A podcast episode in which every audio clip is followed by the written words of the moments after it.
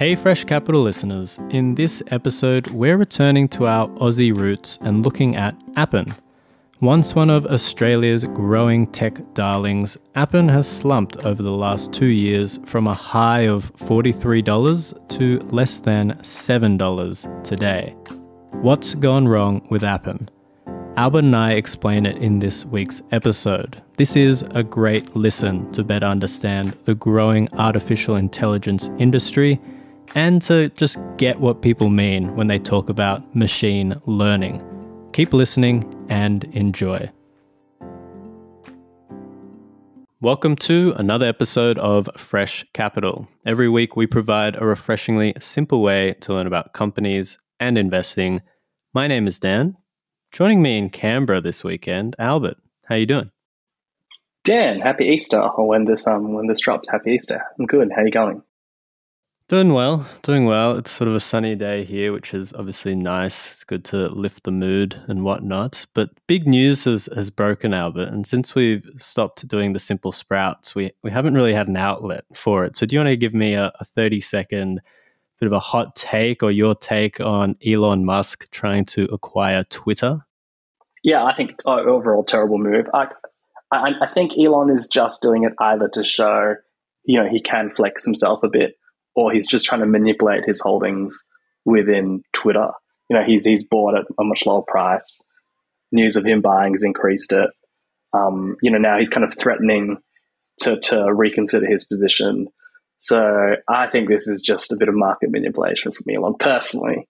Wow, what a strong claim, Albert. That is that is a hot take. Um, I, I, don't think I have a particularly strong view. We were talking about Twitter offline, you know, a couple of weeks ago, and after our episode, I think we both really, really liked the direction it was heading. This is is a bit of a grenade launched into the mix of it. So hopefully they can get back on track with some of their uh, sort of lofty revenue targets and their strategy because uh, they were looking good, and this is obviously thrown, uh, yeah, a grenade into the mix.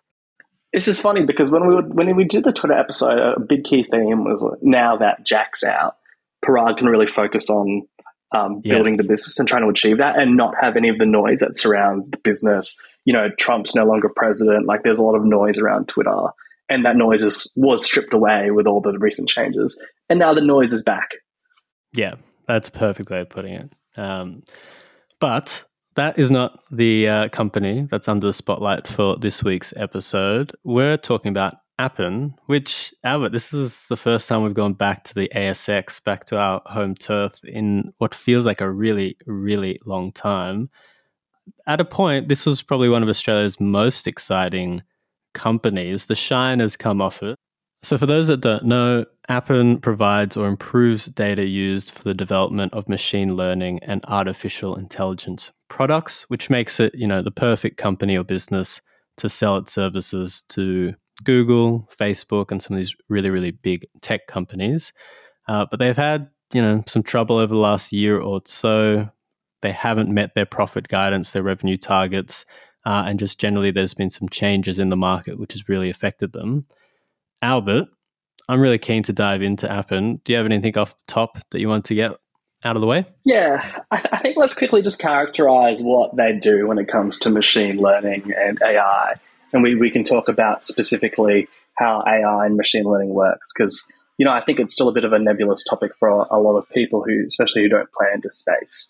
Uh, so, um, Appen, uh, they describe themselves as providing data for the AI lifecycle. So they've mapped this out really nicely in the annual report. Um, so, in order to actually do or build a machine learning or AI platform, there are generally four key steps. First is you've got to source a bunch of different uh, data points. And so, uh, what Appen do is they've got this platform and they've got expertise that lets them source the right pieces of information in order to build a machine learning model. They then prepare the data. So, the data often comes, you know, in structured uh, forms, you know, in a nice spreadsheet or, you know, in a nice Excel model or R model or whatever. Or it can come in really unstructured forms, whether it's like tweets, pictures, videos, etc. Um, Appen then prepare that data. Uh, the third part is then someone builds an algorithm and a model to then train um, a machine using the data. Appen don't do that. They just they um, collect the data and prepare it, and then one of their customers like Google or Facebook, um, then build the models, and then they then test the different models. That's really at a high level how machine learning gets done. And Appen really play at the data collection phase and then testing the model against their data that they've provided. Yeah, so let's get into an example. Like a typical task for Appen is they have, you know, a request from a, a business, let's say it's a self-driving car business where they want to train a car to be able to recognize stop signs on the street. So that's that's the project. Appen has got, you know, about a million people, which are sort of like casual workforce. So they really try and emphasize that this is a flexible work job, you know, a bit of side cash or really easy money. Um, and basically, they send through all these images to this workforce who then tag it. So the, the request might be tag every image with a stop sign in it. They do so, and in that way, they're preparing the data so that when it gets back to the self driving car company, they can feed that into their algorithm that's good data which trains the algorithm to recognizes which images contain a stop sign, which do not.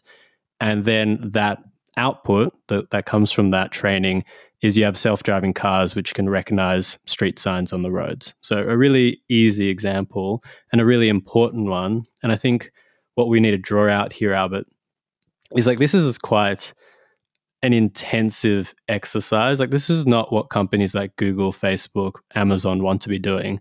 They don't want to be dealing with hundreds of thousands of casual workers doing this real menial grunt work. That's where Appen really steps in and is a great business, is that they manage all of that. They can then spit out really good data, and that's all that these big companies, big tech companies want to deal. They just want to deal with the data as soon as possible. And that's what Appen lets them do. Yeah, this is this is like their bread and butter um, as a company, and you know they call themselves a tech company, but they're really just a services business. Like they've got you know people on seats out there collecting data, tagging data, filtering it, sorting it, etc., in order for someone at one of their clients to utilize in a model. And then we were talking about you know why doesn't one of these companies just in-house um, you know this data collection but if you're a Google or Facebook, what you're trying to do is you're trying to get all the best data scientists to come to your business. And they're the people who are actually going to build the models and build the machines rather than hiring a bunch of people to then tag different pieces of data or sort through, um, you know, images. Like to use your example of autonomous vehicles, if you're trying to train an autonomous vehicle to self-drive, that is a monumental task. And one of the tasks is to recognize stop signs. Now, problem with stop signs is stop signs aren't the same around the world. They're different colors, they're different shapes. You know, they're, they're circular, they're triangular, or whatever. Um, they can be on any different sides of the road. They can be different colors, different languages. So you've got to have someone go through and tag all, all these data sets that to show that this is a stop sign. And then Google and Facebook and the data scientists will then build an algorithm or a robot um, for lack of a better word, to then predict using that data whether something's a stop sign or not. And where Appen come in is they can provide that data, they can evaluate the model against that data. But Google and Facebook don't want to be hiring employees to do data tagging because it's such a low value task. And you're right, this is where Appen come in, and that's their bread and butter. And, and that's a really good call out that Appen really is a global business. Like uh, sometimes when I'm doing searches for jobs in Indonesia, one of the most common hits for that is Appen because in a lot of their job ads, they're targeting people in Indonesia for Indonesia specific um, data tasks. Same with like Philippines, other areas in Asia. They're very big in America as well. So like they, they're obviously data is worldwide. They are finding people in particular localities so that they can get the proper training or the right data to train the algorithm. So it, it is a very like resource intensive business and very specific business. And just to sort of like wrap up this sort of quick intro into what Appen is, a couple other sort of generic tasks which they will do, things like listen to audio files, categorize the audio and check the pre-filled transcription. Obvious use case would be a business like Spotify uh, they really need that data and that information to make sure that those features in their platform and in their app are correct. Uh, uploading pictures of your car's dashboard, I found this one a really interesting one. The, the actual task there is they're just using or leveraging their large user base to collect lots and lots of data, which then can be sent to particular companies who, who might just need a really large data set uh, of what people's cars and the interior and things look like. Um, and another version of that is providing prompted audio recordings. And this is a really obvious use case for uh, things like Alexa, Siri, um, you know, Apple Siri, these sorts of ones where you're using voice prompts. Oh, what's the weather today, Siri? Those sorts of things. You need a really strong catalog of user generated data to then be able to train those apps to then pick up those cues and respond in a proper proper way. I think just just quickly, we probably should just break out um, their two key products. So Appen have you know two, I guess, product segments is what we want to call it, but they're really services segments. Uh, the first is called relevance, and this basically makes up you know the majority of their revenue, around eighty ish percent what they do, and this is their data tagging. It predominantly works for search, social media, and e-commerce businesses.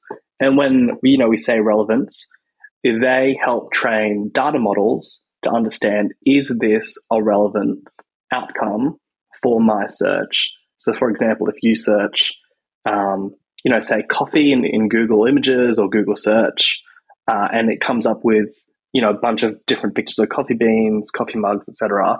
Someone in Appen as in a person will tag all those things as relevant, and if if there's a search that comes up as like say chocolate, someone will tag that as not relevant.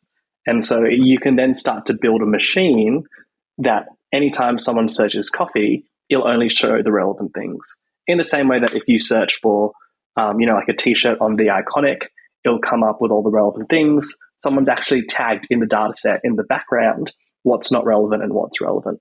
And the other thing is uh, speech and images.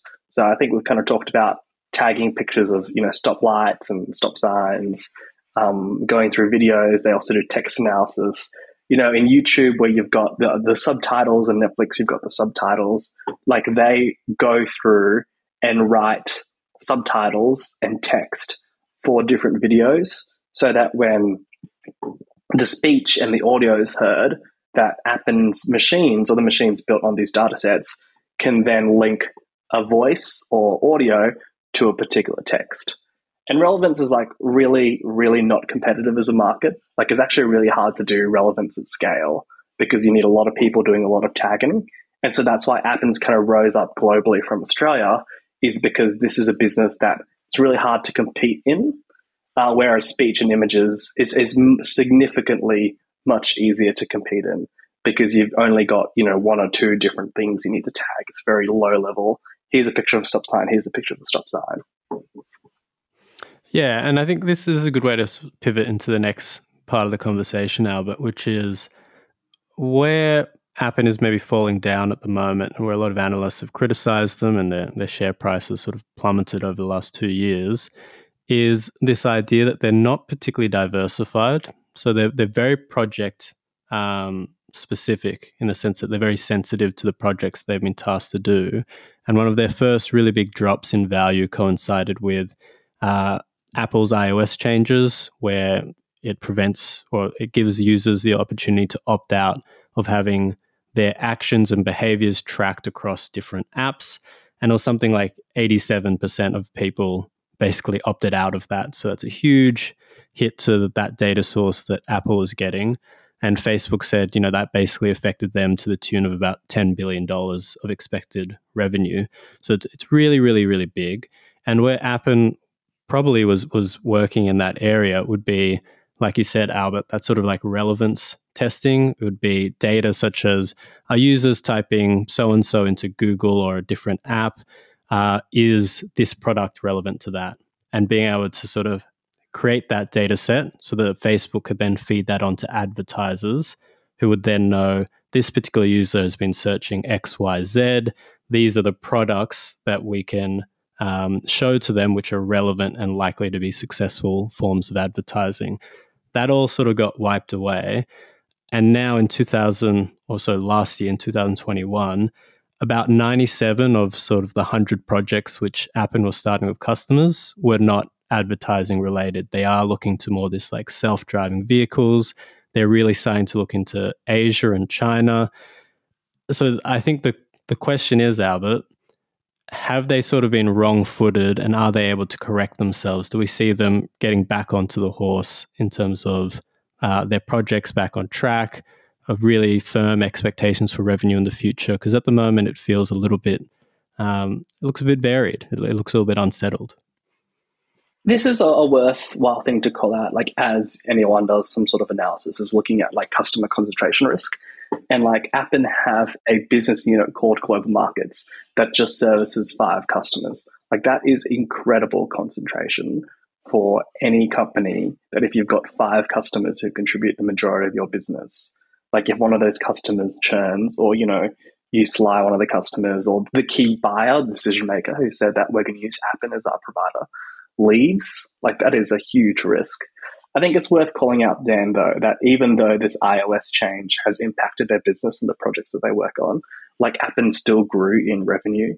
So while, you know, there's a bit of an impact on the projects they worked on, they did manage to pivot very quickly. And I think that's the strength of their kind of freelancer workforce is that they can quickly go and attach to different projects and work with a range of different customers and not have to worry about um, you know the the margin that they carry or the people that they have to pay who may not be utilized um, because they predominantly rely on freelance workforce. So revenue still grew, not by much though, by by eight percent. You know they're about a four hundred million dollar US business. Um, so even though there is a bit of risk, and you know there's been changes to who their customer base is and what they do, like they still manage to grow in the right direction. A key concern for me about this question of growth is what seems to be the obvious question, uh, which is you're paying users, freelancers, to process this data, uh, and they and it's basically either an hourly rate or it's a per task rate. Like so, for every task, I've seen some of it where it's like they get twenty three cents per task, and because there's a lot of tasks they're just churning through, it, it can add up.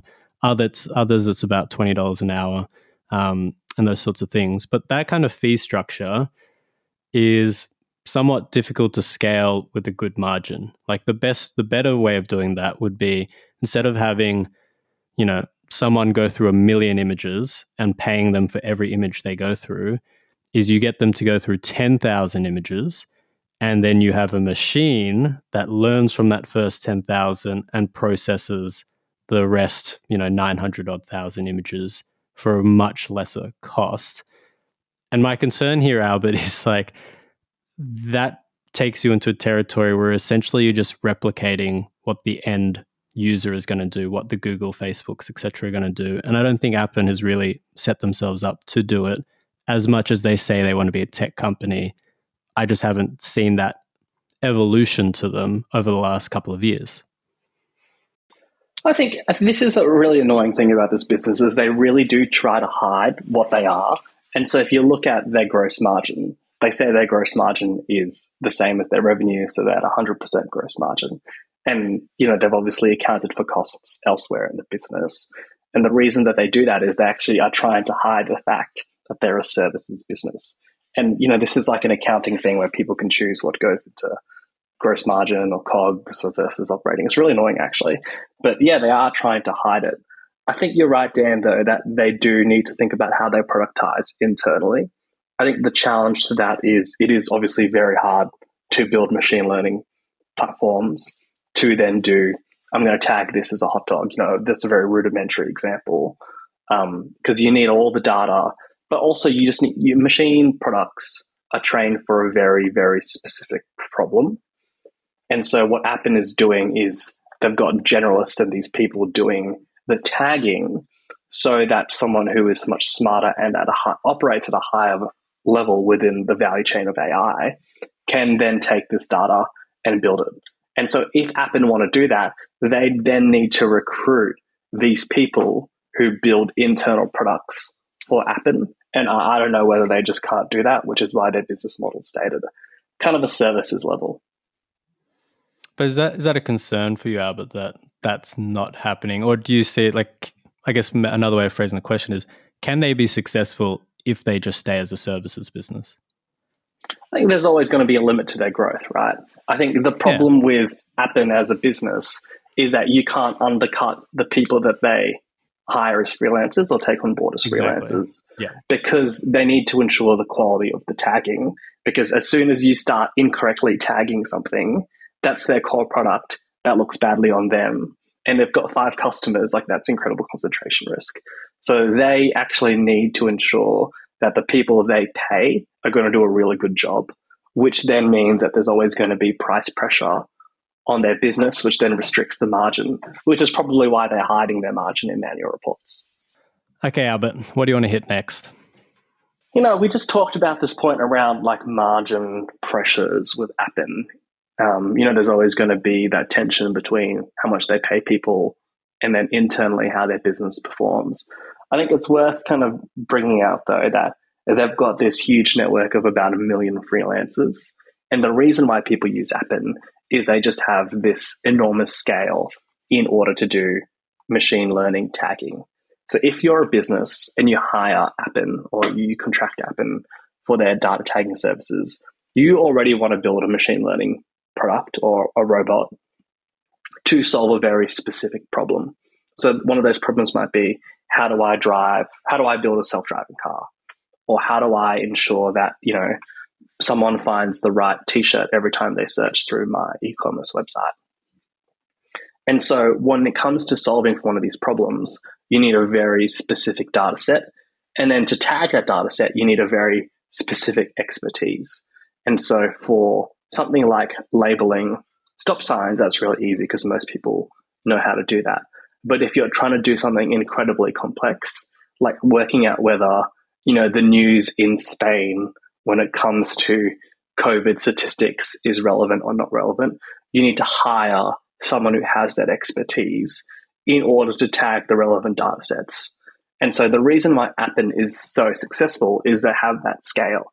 Like they've just got all these people with potentially the right expertise to then tag models or data sets for models. And that's what's made them successful is that just the sheer amount of people who could work for Appen. And that's why people use them because if you're someone like Google or Facebook and you've got to work through all these different algorithms for all these different problems, like trying to source the right experts or the right expertise, sorry, not the right experts, uh, to do data labeling and tagging is going to be really difficult. Yeah, so this is probably a good point to talk about Appen Mobile and I guess some of the internal things that Appen has done to make it successful what became apparent to me as I was sort of doing the research is they're almost like a Seek or like a jobs board, you know, where um, they basically set up, they, they do advertise through um, job platforms, job search platforms. But once you're sort of in their ecosystem, you sign up with, you know, your name, your gender, some, you know, pretty key sort of features, age, etc., so that they can get an understanding of some of your sort of key demographics um, which is then going to be useful for some of the tasks that they're going to have you do. And then up in your feed will basically pop all of the potential freelance job opportunities that you can apply for through the Appen mobile or through the Appen platform. Um, and in that, it's just like a job description. It'll tell you what the project is. You know, we have to sift through a million images looking for stop signs. You'll be paid 50 cents per image that you review. Um, and then within that little job ad, it'll, just like any other job ad, you'll have, you know, required skills, required competencies. And usually those are pretty basic. Those are things like language, English, Indonesian, Chinese, you know, being very, very specific. Sometimes it'll be about like the task. So if they need you to upload images, then it'll say, you know, you'll need to have a handheld um, device, something with a good quality camera. Sometimes you might need a stylus and things like that. But basically, it sort of just has whatever requirements you need. That's that expertise part you were talking about, Albert. Um, and then you can apply. And from the looks of things, for some of the low hanging fruit where you know they don't really need skilled work, it'll basically just sort of put you straight through into the program. Others, I assume there's someone who's vetting each applicant and then sort of saying, yes, this person's in for this particular project. But it's very, very seamless. So, like, I can see why people who maybe want a part time job or just some freelance work on the side find this a very frictionless experience to very quickly sign up to some work and get, you know, 50 bucks, get 200 bucks for the weekend doing that activity. That's where they've been successful is just making that process very easy for someone to do these tasks. Yeah, no, I, I, agree. I agree. And the fact that they've got a million people on their platform shows how easy it is for them to onboard onto um, Appen as a platform. I think the challenge is when you kind of strip Appen out, it really just is this like machine learning platform where people can come in and do data labeling and tagging. And obviously, they've got people that they've vetted. And something that they do is like give people levels, like they've gamified the platform so that as you become an expert in like uh, automotive or health or government or whatever, you can start to build a reputation on the platform so that when these projects come up, you can be on them. You can do higher value things like maybe you'll be tagging tires, then you'll be tagging other parts, and then maybe you're you're doing really complex tagging based on your expertise for automotive companies. So Appen have got, you know, they've really gamified and built this platform out. But when you've got other platforms for contract and freelance work coming up, you know, Upwork, you've got Fiverr, you've got all these other businesses, you know, you've got, um, you know, some pretty big, um, you know, HR tech businesses who are enabling hiring at scale globally, like you've got to wonder whether Appen is still going to be the right platform in the future for this kind of grunt work, for lack of a better word. I don't think it will. I don't, I don't see that as an issue because I think they're not really in that ecosystem. Like for me, Fiverr and stuff is is really about creative industries. People go there because they want someone to do them a design for five bucks or you know an advertisement or something like that. So I think that they're playing in sort of a niche space. From my sort of going down into the wormhole, it's kind of funny. There's this whole community, Albert, of people who sort of take surveys. Yeah, I don't know if you've seen this trend, but you know, um, lots of companies want user generated data, and so there's all these sort of surveys. Maybe if you've I'm not saying you have, Al, but if you ever tried to pirate anything, usually some of the pop-ups are related to taking, you know, these surveys and things, and that's how. Uh, Wouldn't know. I've never have never been targeted with one of those surveys because I've just never pirated anything. Uh, I, I remember in uni, I actually uh, signed up for some survey type businesses. yet sort of twenty bucks per survey you fill out, so it can be, I mean, relatively lucrative in the sense of being a university student trying to earn a few extra bucks. That's sort of where Appen is playing in with this sort of freelance work. My concern is just the margins of that getting squeezed. We're in a high inflation environment. That means cost of living pressures are there for people.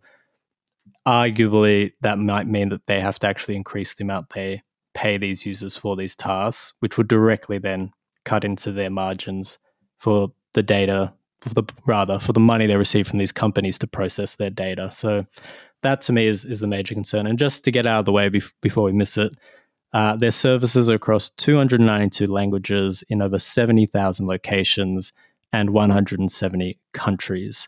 That's their sort of million strong uh, freelance workforce. So it is sizable. Yeah, it, there's always going to be that margin pressure because their customers will never want to pay because they don't see this as high value work.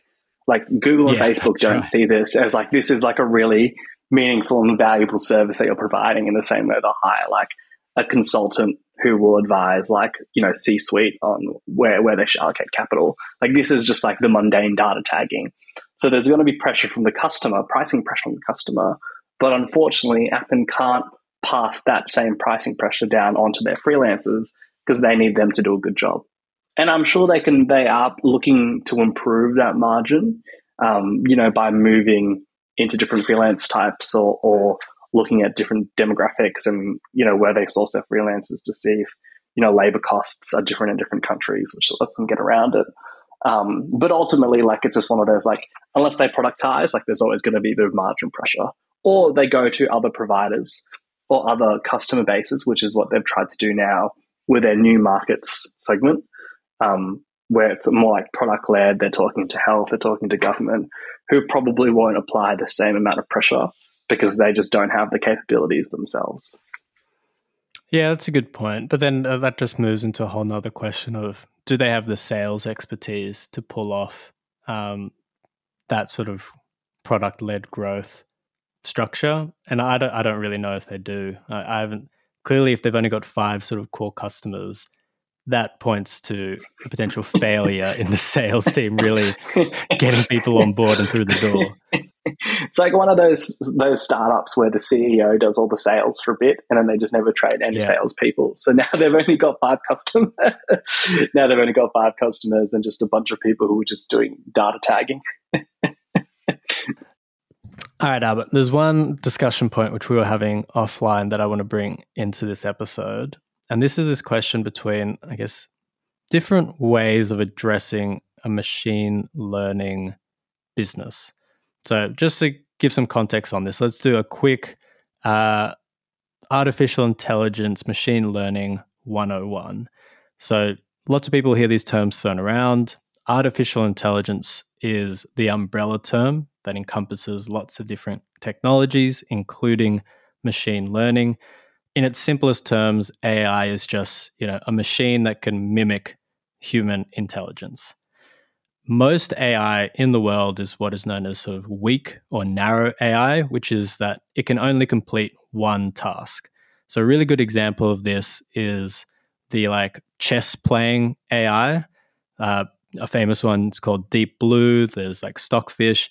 These are computers which, or algorithms, which are very, very good at playing chess, but they can't do anything else. So, it's, it's a weak AI. And most um, AI applications are similar. They're really good at doing a singular task, not very good at doing anything else. Machine learning is a subset of the artificial intelligence field, and it's all about teaching computers or algorithms to do that specific task that we were just sort of talking about.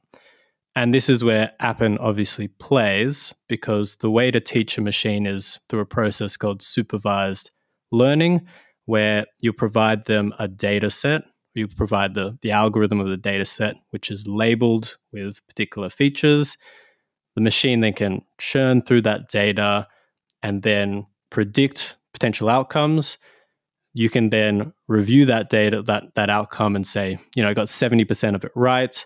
Here's new data again until it just sort of the benchmark increases and its accuracy rate um, is is good enough for its purposes. That training sort of model is where I think there's a bit of a divergence in the industry.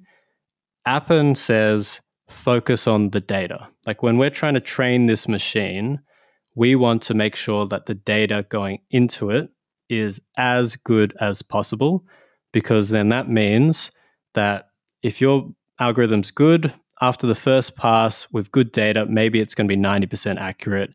And that's just like the most efficient way for us to tackle this problem the divergent view is to say, let's not worry so much about the data. Let's just have really, really smart developers make a really, really good algorithm. And then you can give us, you know, pretty poor data, but because our algorithm's so good, that's going to get it to the 90% accuracy mark the fastest. So let's focus on investing in the people who actually build the model. I'm curious on where this leaves Appen in a potential world where the data, sorry, the, the developer or model centric approach wins out. Because my speak, I can't speak. My sneaking suspicion, Albert, is that tech people will view this as a tech problem, which should be addressed by the model centric approach of like, let's just get really clever developers to work out this model rather than let's get a million people tagging this data and feeding into our algorithms. What do you think about that? When I, when I was in consulting, we had this saying every time we build a model is trash in, trash out. Like if you have really bad quality data to build a model, you're going to have a really bad quality result, no matter how correct your calculations are in the model. And so, for anyone who is building a model, the focus should always be the data and the quality of data because the data will then dictate what the outcomes are going to be. So you can have the best quality model in terms of the algorithms, you know, how you've built it. But if you've trained the machine on really poor quality data or mislabeled data, regardless of how good your algorithm is, is it's going to be a trash model because trash in, trash out. Like you've now trained the model on the worst quality data. So I think a data centric view is going to win out because it just leads to better quality inputs, which means you're going to have better quality outputs. That's that's the, the short answer to that question. Yeah, and I mean that's what happens sort of building their their service around, and they've sort of they basically said that this split, ideally, you should take eighty percent of your time and resources on data preparation, and then the actual sort of model development, etc., is about twenty percent. Um, that obviously is self self serving. They would prefer companies like Google, Amazon to spend eighty percent of their budget on the data preparation because that's where they play. Uh, but it gives you an idea of like how even just a movement along that curve of if Google, Amazon, Facebook decide to allocate their priorities a little bit differently, allocate a bit more of their budget towards their in-house developers, that can really affect Appen's business. And it's just an interesting one to to watch out for. Now, before we finish up, Albert, you wanted to talk uh, a little bit about, you know, the public sentiment of Appen. It has gone through some dips on the stock market. So, so what do you want to talk about there? I think this is one of those businesses where sentiment has really driven performance. Like sentiment in the market has really driven performance. Like Appen has misguidance, um, which you know has then caused investor sentiment to drop, leading to a pretty big decline in the share price. Uh, you know, over the past kind of twelve months even even longer than that now. But when you look at Appen and where the business is growing, it's going, you know, it's still growing despite a lot of change that's made. You know, it's going through restructures, and you can see that in the annual report. But revenue is still up, and it's it's up more than GDP. So you know, overall, this business is growing. They've got a really healthy balance sheet with a lot of cash. They've got no debt. Like, yes, the business model is not great, but overall, this is still a healthy business and where you can when you consider where they play which is they actually have to do the work that just needs to get done there's always going to be a place for appen or a business like appen globally. And it's hard to do. So they've got this like weird moat-esque thing. I'm not going to say it's a moat but they've almost got a moat in what their business is. Healthy balance sheet still growing. Like i think this is just one of those businesses where you need to strip away the narrative and just look at like fundamentally how is the business performing and where does it play? Because as more and more people build machine learning models, someone needs to train the data, and app are other people who you go to in order to train the data. Yeah, I think that's really pragmatic. And that was my first gut reaction as well. Is that when I looked at the business, I think, wow, the fundamentals are all still there. They've got a really complex business in a way. Like it's not easy to have a freelance workforce of like a million people, and they've locked that in, and they've locked that in for years now. So that that is a really big strength of the business. My concern is just that like how is that not translated into more sales? And like I know you're saying like it's still growing Albert, but like it, it's not growing in a way where I would I would expect it to be. I would expect it to be growing at a much higher clip bringing on more customers. Arguably, like the pandemic just hit it at the worst possible time um, with advertising dollars plummeting. That was a core part of its business. So it spent the last couple of years transitioning away to non advertising fields. Some of this, these hiccups with Apple and stuff in America, they started to transition away to China. So I think the optimistic way of viewing it would be like they've just spent the last couple of years transitioning away from these blips and now they're sort of primed to really hit their stride in these new areas but there's just there's just there's nothing for me to hang my hat on. Like there's nothing where i can point to and say they're now on the upward trajectory. And that's just a bit concerning. Like that's why i think the narrative has such a like it's a it's a blanket over the entire company as you say albert. So and whether that's fair or not we just don't know until like a little bit more comes out. And you mentioned Albert, they're not the most transparent business, which I think is also contributing to this um, hesitancy surrounding them. Yeah, I think there's a place for Appen in becoming the like autonomous vehicle provider. Like that's where they're really now restructured their business to do um, autonomous vehicle tagging. And so, you know, we've talked about, you know, LiDAR and, and sensors and all the different ways that you can have self driving cars. Like they're working with a lot of car manufacturers, and these car manufacturers aren't going to do this themselves. Like you definitely know that Ford, Tesla, etc., aren't going to do this themselves because their core competency is in car manufacturing and not machine learning. So I think there is room for a company like Appen to play in that value chain and be a very big player because cars are a huge market. Yeah, actually, I hadn't thought about that, that's a great point. Because if you think about who the players were in the last couple of years, you have Google of their self driving car. I think it's what, it's Waymo or something like that. Yeah, um, Waymo. You've got Tesla, obviously, but now, like, all of the old players are getting into the game with Ford, GM, um, Volkswagen, etc. So that that potentially could be a wave that they ride in for sure. All right, Albert, verdict. You know, I, I like Appen as a business because I, I think you know, it, like I said, it's it's got a place in the value chain. There's always going to be restrictions on its growth, um, and so I don't know whether this is a business that you look at being like, this is going to be all the upside that I'm going to get because it doesn't have the same upside as like an Amazon or a Google or a Twitter or a Roblox or whatever. Um, but I think you can look at the trends in AI and you, you can look at the customers that they're, you know, now moving into and working with and see that there is some value there. And at the moment, they're really low because sentiment's really low. Maybe maybe there's a bit of upside. Yeah, I think my verdict, my verdict is it's all about expectations management with Appen. I, I think it's a really solid business. Fundamentals are very, very good. At its core, though, it's mischaracterized as a tech business because because I don't think you can expect the upside of a tech business, the margins, the growth trajectory, um, because it clearly isn't. It's clearly a services business, and you know it's got lumped together in uh, the ASX WAX shares, which are you know the equivalent of um, what was it used to be called? It's now Manga shares, but what was Man- it? Manga uh, FAANG. It used to be the FAANG stocks, you know, the big tech companies in America, Facebook, Amazon, Netflix, etc.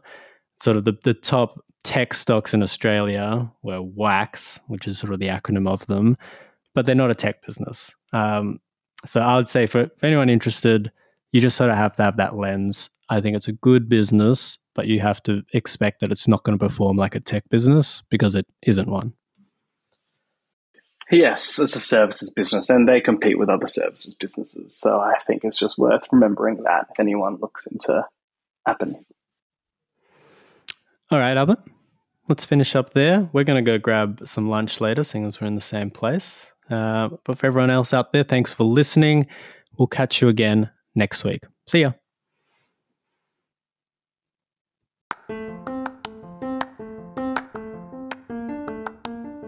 Thank you for listening to another episode of Fresh Capital.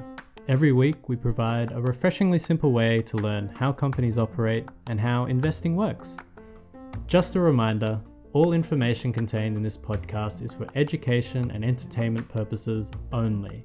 It is not intended as a substitute for professional, financial, legal, or tax advice.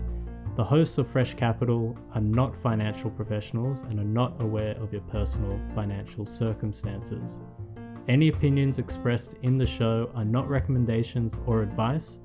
Please consult a licensed financial professional before you jump in. As always, we look forward to seeing you next week. See ya!